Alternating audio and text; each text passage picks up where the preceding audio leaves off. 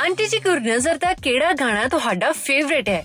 ਵੈਸੇ ਤਾਂ ਗੁਰਨਜ਼ਰ ਦੇ ਰੋਮਾਂਟਿਕ Song ਸਾਰੇ ਮੈਨੂੰ ਚੰਗੇ ਲੱਗਦੇ ਨੇ, ਪਰ ਆ ਜਿਹੜਾ ਬਾਲੀਵੁੱਡ ਦਾ ਹੁਣ Song ਆਇਆ ਨਾ ਇਹਦਾ, ਅਸੀਂ ਮੰਨਦੇ ਆ ਪਿਆਰ ਤੇਰੇ ਅੱਗੇ, ਇਹ ਵਾਲਾ ਗਾਣਾ ਮੇਰਾ ਫੇਵਰਿਟ Song ਹੈ। ਸੋ ਮੈਨੂੰ ਇਹ ਬਹੁਤ ਚੰਗਾ ਲੱਗਦਾ, ਬਹੁਤ ਦਿਲ ਦੇ ਕਰੀਬ ਹੈ ਮੇਰੇ। ਮੇਰਾ ਇਹ ਸੁਪਨਾ ਸੀ ਕਿ ਮੇਰੇ ਬੱਚੇ ਦਾ ਬਾਲੀਵੁੱਡ 'ਚ ਕੋਈ Song ਆਏ ਉਹ ਮੇਰੇ ਵਾਹਿਗੁਰੂ ਨੇ ਮੇਰਾ ਪੂਰਾ ਕੀਤਾ। ਸੋ ਆਮ ਸੋ ਥੈਂਕਫੁਲ ਮਾਈ ਗॉड ਮੈਂ ਹਮੇਸ਼ਾ ਕਹਿੰਦਾ ਹੁਣਾ ਕਿ ਮੈਂ ਕਦੇ ਇੰਨੇ ਐਕਸਟਰਾਆਰਡੀਨਰੀ ਐਫਰਟ ਨਹੀਂ ਕੀਤੇ ਕਿ ਅਹ, ਮੈਂ ਐਫਰਟਸ ਕਰਦਾ ਆਪਣਾ ਕੰਮ ਆਪਣਾ 100% ਦੇਣਾ ਬਟ ਮੈਂ ਕਦੇ ਕੁਝ ਸੋਚ ਕੇ ਨਹੀਂ ਕਰਦਾ ਕਿ ਨਹੀਂ ਇਹ ਚੀਜ਼ ਮੈਂ ਉੱਥੇ ਕਰੂੰਗਾ ਇਹ ਚੀਜ਼ ਮੈਂ ਉੱਥੇ ਕਰੂੰਗਾ।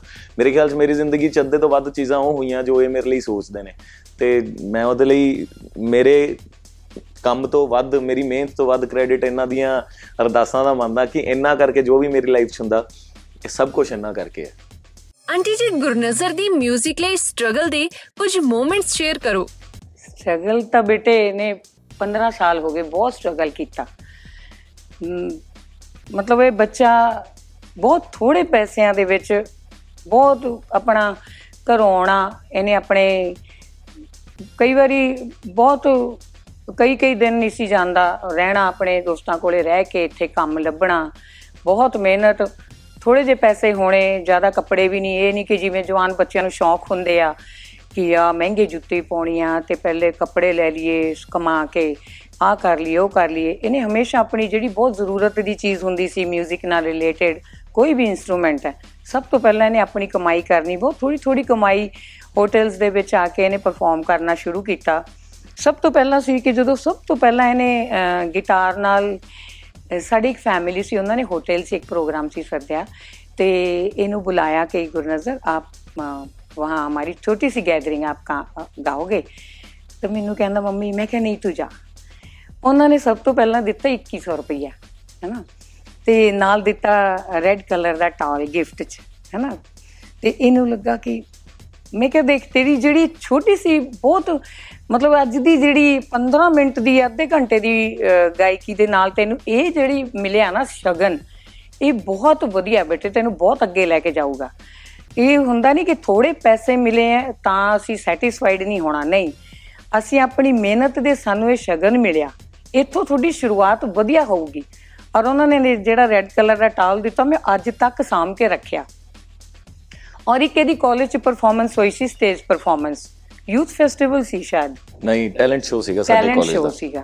ਤੇ ਮੈਂ ਮੋਸਟਲੀ ਹਮੇਸ਼ਾ ਹੀ ਮੈਂ ਬੱਚਿਆਂ ਦੇ ਕਾਲਜ ਯੂਨੀਵਰਸਿਟੀ ਦੇ ਫੈਸਟ ਜਿੰਨੇ ਵੀ ਹੁੰਦੇ ਸੀ ਮੈਂ ਜਾਂਦੀ ਸੀ।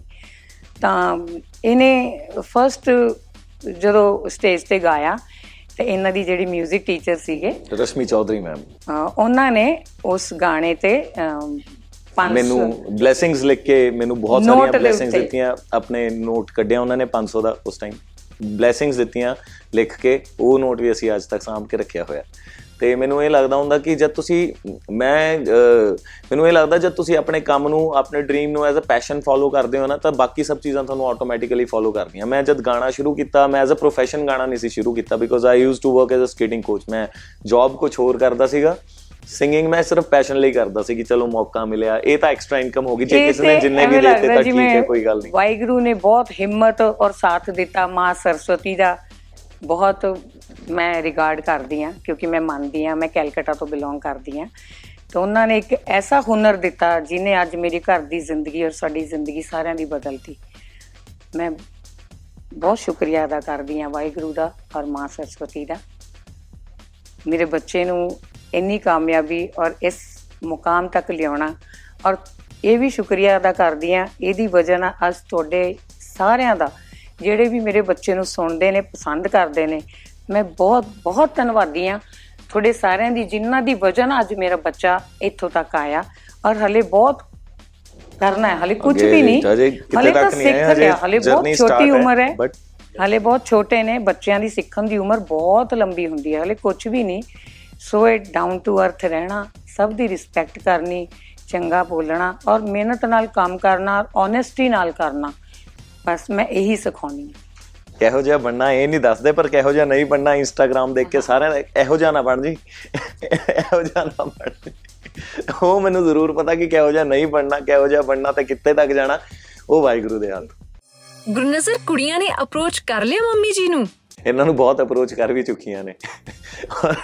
ਪਰ ਕਿਸੇ ਨੂੰ ਨਾ ਚਾਹ ਬਣਾਉਣੀ ਨਹੀਂ ਸੀ ਆਉਂਦੀ ਕਿਸੇ ਨੂੰ ਰੋਟੀ ਬਣਾਉਣੀ ਨਹੀਂ ਸੀ ਆਉਂਦੀ। ਉਹ ਪ੍ਰੋਬਲਮ ਹੋ ਗਈ ਥੋੜੀ ਜੀ ਇਹਨਾਂ ਨੂੰ ਤਾਂ ਐਵੇਂ ਐਵੇਂ ਅਪਰੋਚ ਹੋ ਗਈਆਂ ਕਿ ਮੈਨੂੰ ਪਤਾ ਹੀ ਨਹੀਂ ਸੁਣਦਾ ਮੈਨੂੰ ਤਾਂ ਘਰ ਆ ਕੇ ਪਤਾ ਲੱਗਦਾ ਸੀ ਅਗਲੀ ਅਪਰੋਚ ਕਰਕੇ ਚਲੀ ਗਈ। ਕਿਉਂਕਿ ਮੈਨੂੰ ਅੱਜ ਵੀ ਯਾਦ ਹੈ ਜਿਵੇਂ ਮੇਰੀਆਂ ਕੁਝ ਸਕੂਲ ਫਰੈਂਡ ਸੀਗੀਆਂ ਜਿਨ੍ਹਾਂ ਨਾਲ ਨਾਰਮਲ ਮੇਰੀ ਸਿਰਫ ਹਾਈ ਹੈਲੋ ਸੀਗੀ। ਮੈਂ ਪਹਿਲਾਂ ਜਿਵੇਂ ਇਹਨਾਂ ਨੇ ਇਹਨਾਂ ਨੇ ਕਈ ਵਾਰ ਮੇਰੇ ਸ਼ੋਜ਼ ਤੇ ਵੀ ਆਣਾ ਕਿ ਨਹੀਂ ਚੱਲ ਅੱਜ ਤੇਰਾ ਸ਼ੋਅ ਮੈਂ ਤੇਰੇ ਨਾਲ ਚੱਲਦੀ। ਉੱਥੇ ਕੋਈ ਮਿਲ ਗਿਆ ਉਹਨਾਂ ਨੂੰ। ਤੇ ਜਿਵੇਂ ਫਰੈਂਡਸ਼ਿਪ ਹੋ ਗਈ, ਗੱਲਬਾਤ ਹੋ ਗਈ, ਕਦੇ ਕੋਈ ਘਰ ਆ ਗਿਆ, ਹੁਣ ਮੈਂ ਘਰੇ ਨਹੀਂ ਸੀ ਹੁੰਦਾ ਹਰ ਵੇਲੇ। ਮੈਨੂੰ ਬਾਅਦ ਚ ਇਹਨਾਂ ਨੇ ਆ ਕੇ ਇੱਕ ਦੋ ਵਾਰੀ ਪੁੱਛਿਆ, ਕਹਿੰਦੇ ਤੇਰੇ ਨਾਲ, ਤੇਰੀ ਉਹਦੇ ਨਾਲ ਕੋਈ ਗੱਲਬਾਤ ਹੈ? ਮੈਂ ਹੈਰਾਨ, ਮੈਂ ਕਿਹਾ ਇਹਦੇ ਨਾਲ ਤਾਂ ਆਪਣੀ ਕੋਈ ਗੱਲਬਾਤ ਨਹੀਂ। ਕਹਿੰਦੇ ਉਹ ਤਾਂ ਇਦਾਂ ਇਦਾਂ ਕਰਕੇ ਗੱਲ ਕਰ ਗਈ। ਮੈਂ ਬਾਅਦ ਚ ਹੱਸਿਆ ਕਰਾਂ, ਮੈਂ ਬਾਅਦ ਸਾਰੀਆਂ ਤੇ ਮਾਰੇ, ਮੈਂ ਕਿਹਾ ਨਹੀਂ, ਅੱਜ ਤੋਂ ਬਾਅਦ ਮੇਰੇ, ਮੈਂ ਕਿਹਾ ਮੇਰੀ ਮੰਮੀ ਨਾਲ ਜ਼ਿਆਦਾ ਕਿਸੇ ਨਾਲ ਕੋਈ ਵਾਕਫੀ ਨਹੀਂ ਕਰਾਣੀ। ਮੈਂ ਕਿਹਾ ਅਸੀਂ ਦੋਵੇਂ ਹੀ ਚੰਗੇ ਆ, ਪਤਾ ਲੱਗੇ ਕਿਸੇ ਦਿਨ ਮੈਨੂੰ ਇਹਨਾਂ ਦਾ ਕਰਕੇ ਛਿੱਤਰ ਪੈਂਦੇ ਹੋਣ। ਮੰਮੀ ਕਹਿੰਦੇ ਹੋਣਗੇ ਕਿ ਨਹੀਂ ਇਹਨੇ ਕੋਈ ਗੱਲ ਛੇੜੀ ਹੋਣੀ ਹੈ ਤਾਂ ਹੀ ਆਈ ਹੈ ਅਗਲੀ ਅੱਜ ਘਰੇ ਪੁੱਛਣ। ਇਹਨਾਂ ਨੇ ਮੈਨੂੰ ਪੁੱਛਿਆ ਇਸ ਤਰੀਕੇ ਮਾਵਾਂ ਨਾਲ। ਦਾ ਤਾਂ ਹੁੰਦਾ ਹੀ ਆ ਕਿ ਚਲੋ ਦੇਖ ਲਈਏ ਹੈ ਨਾ ਜੇ ਕੁੜੀ ਨੂੰ ਕੰਮ ਕੁਮ ਆਉਂਦਾ ਸਭ ਕੁਝ ਆਉਂਦਾ ਹੈ ਪੜ੍ਹੀ ਲਿਖੀ। ਹੈ ਸਭ ਕੁਝ ਕਰ ਰਹੀ ਹੈ ਤਾਂ ਜ਼ਰੂਰ ਥੋੜੀ ਜਿਹੀ ਸਾਡੀ ਵੀ ਤਾਂ ਐਕਸਪੈਕਟੇਸ਼ਨਸ ਹੁੰਦੀਆਂ ਨੇ ਨਾ ਕਿ ਸਾਨੂੰ ਵੀ ਪੁੱਤਰ ਆ ਤੈਨੂੰ ਵੀ ਸਾਡੀ ਵੀ ਥੋੜੀ ਜੀ ਹੈ ਨਾ ਤੇ ਚਲੋ ਐਨੀਵੇਜ਼ ਕੰਮਾਂ ਦੇ ਵਿੱਚ ਸਾਡਾ ਇਦਾਂ ਹੋਇਆ ਬਹੁਤ। ਵਾਰੀ ਹੋਇਆ ਇਦਾਂ ਔਰ ਉਹਨਾਂ ਇਨਸੀਡੈਂਟਸ ਤੋਂ ਕਹਿੰਦੇ ਨੇ ਕਿ ਸਿੱਖਣਾ ਬਹੁਤ ਜ਼ਰੂਰੀ ਹੁੰਦਾ ਗਲਤੀਆਂ ਤੋਂ ਉਹਨਾਂ ਗਲਤੀਆਂ ਤੋਂ ਮੈਂ ਸਿੱਖ ਗਿਆ। ਆਂਟੀ ਜੀ, ਹਾਲੇ ਤੱਕ ਕੋਈ ਐਕਸਪੈਕਟੇਸ਼ਨਸ ਦੇ ਲਾਗੇ ਤਾਗੇ ਕੁੜੀ ਲੱਭੀ ਕੋਈ?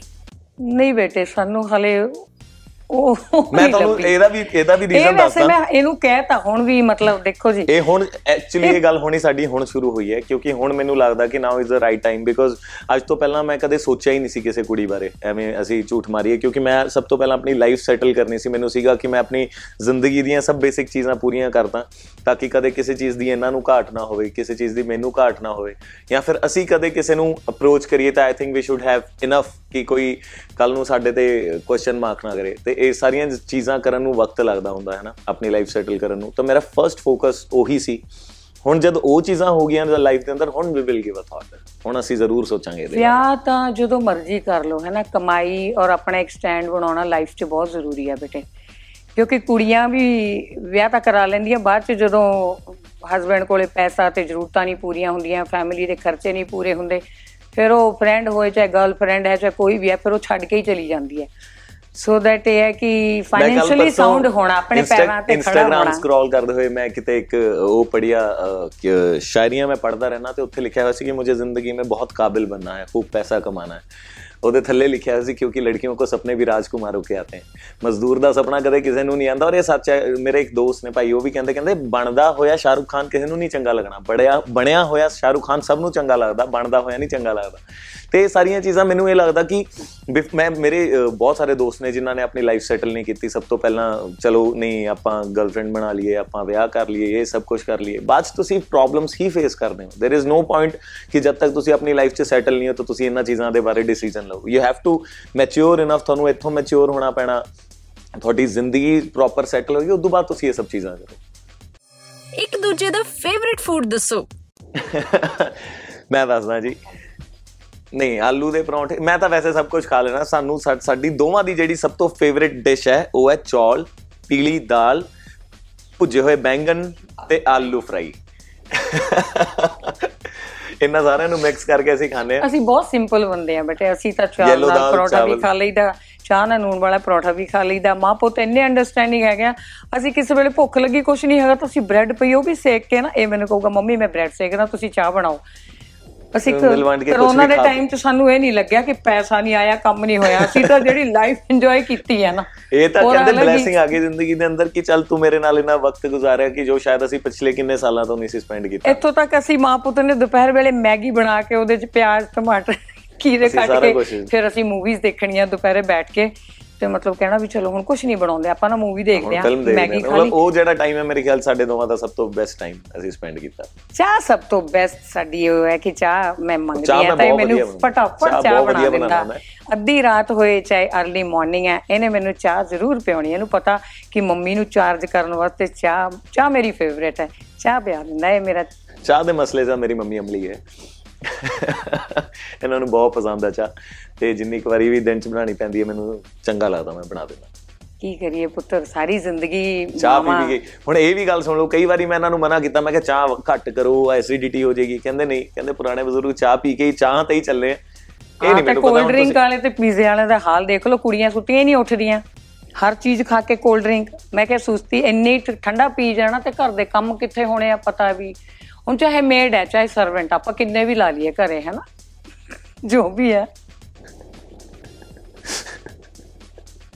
ਕੋਲਡ ਡਰਿੰਕ ਪੀਜ਼ਿਆਂ ਤੋਂ ਉੱਤੇ ਨੰਗੀਆਂ ਹੋਈਆਂ ਕੁੜੀਆਂ ਅੱਜ ਕੱਲ ਮਾਵਾ ਨਹੀਂ ਉਹ ਤਾਂ ਚਲੋ ਖੈਰ ਉਹ ਤਾਂ ਹਰ ਇੱਕ ਦਾ ਆਪਣਾ ਆਪਣਾ ਹੈ। ਅਸੀਂ ਤਾਂ ਕੋਲਡ ਡਰਿੰਕ ਕਰਦਾ ਤੱਕ ਜੋਕਸ ਅਪਾਰਟ ਬਟ ਖਾਓ ਪੀਜ਼ੇ ਖਾਓ ਪੀਓ ਕੋਲਡ ਡਰਿੰਕ ਬਟ ਚਾਹ ਵੀ ਜ਼ਰੂਰੀ ਹੈ।